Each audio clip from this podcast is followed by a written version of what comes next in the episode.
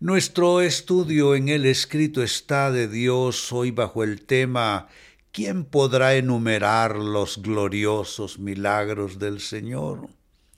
Saca tu calculador y comienza a sumar. No es posible. No es posible enumerar los gloriosos milagros del Señor. Esto sin contar, amados hermanos, los milagros que nunca supimos de los cuales nunca nos dimos cuenta, milagros que nunca advertimos, porque los milagros de Dios se suceden segundo a segundo. Solo continuar respirando en esta noche es un milagro.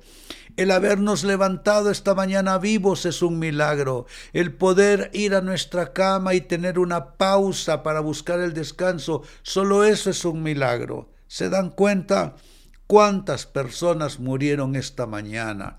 accidentes, enfermedades, etc. Y aquí estamos todavía con problemas, sí, pero nuestros problemas, escúchenlo bien, son una oportunidad para Dios.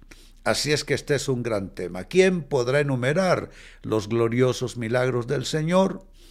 Lo dice el libro de Salmos capítulo 106 versículo 2.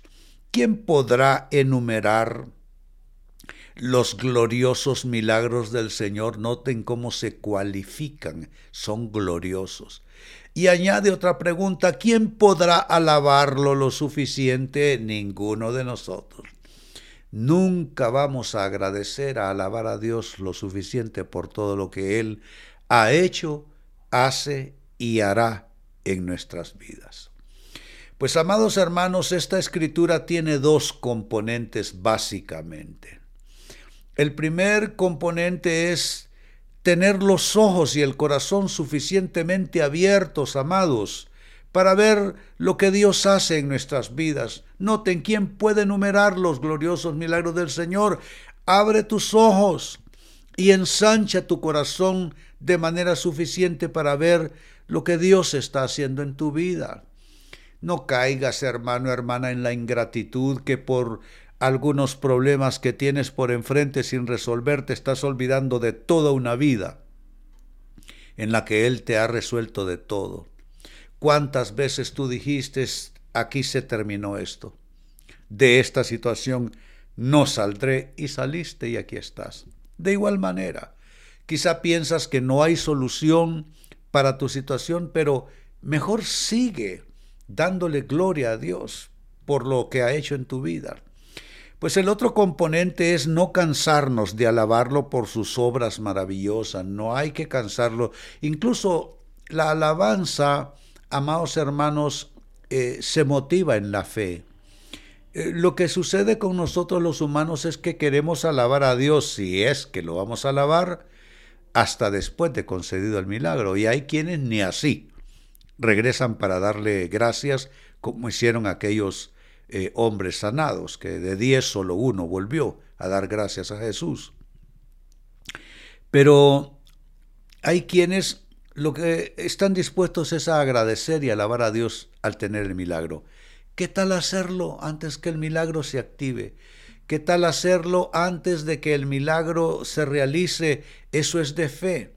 Entonces son dos componentes, ojos y corazón suficientemente abiertos para ver, para agradecer, para valorar lo que Dios hace en nuestras vidas y dos, no cansarnos de alabarlo por sus obras maravillosas. De paso, he de decirles, amados hermanos, que este es un antídoto a la falta de fe y al desánimo. Claro que sí. Comienza a enumerar. Sácate una hoja en limpio y comienza a escribir todos los milagros que tú recuerdas desde tu infancia que Dios ha hecho en tu vida será un antídoto a tu falta de fe.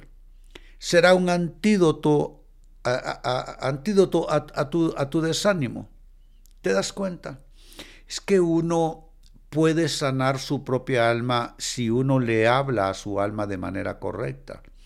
¿Qué dijo el salmista? Alma mía, vuelve a tu reposo, porque Jehová te ha hecho bien. ¿Se dan cuenta? Uno se habla a sí mismo. Y yo creo que esta es una invitación que hace el salmista. Cuando él dice, ¿quién podrá enumerar los gloriosos milagros del Señor? ¿Quién podrá alabarlo lo suficiente? Tú debes levantar la mano y ofrecerte como voluntario diciendo, yo, yo voy a enumerar hasta donde pueda. Y yo voy a alabar a Dios hasta que tenga el último aliento, se resuelvan o no se resuelvan los problemas. Así es que te invito, mira hacia atrás y testifica de Dios por sus milagros pasados. Testifica de Dios. Cuánta sanidad, cuánto problema resolvió, puertas que estaban cerradas, relaciones que estaban afectadas, el camino lleno de obstáculos. Y aquí estás. Y vas a estar bien, óyelo bien. Vas a estar bien porque Dios es bueno porque Él ha estado contigo y Él no te ha abandonado ni te abandonará. Así es que recuerda, testimonio atrae milagro. Si tú testificas aún en medio de grandes problemas que Dios ha sido bueno contigo, eso abrirá puertas para grandes milagros en Dios.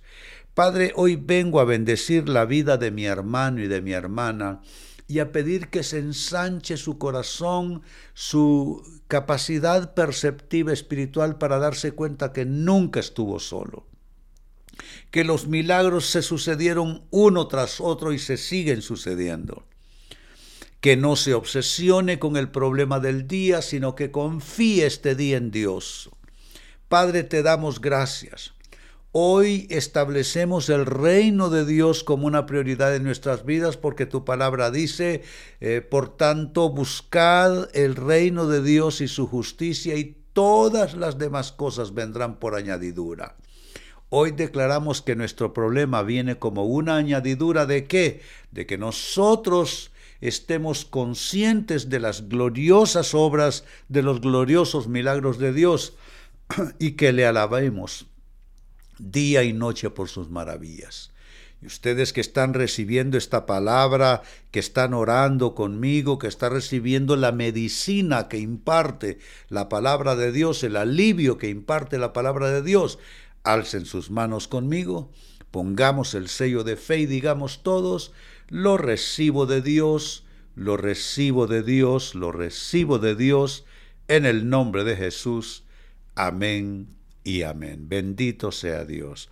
Linda palabra, linda noche, qué inversión de vida, media hora apenas, que está cambiando tantas vidas.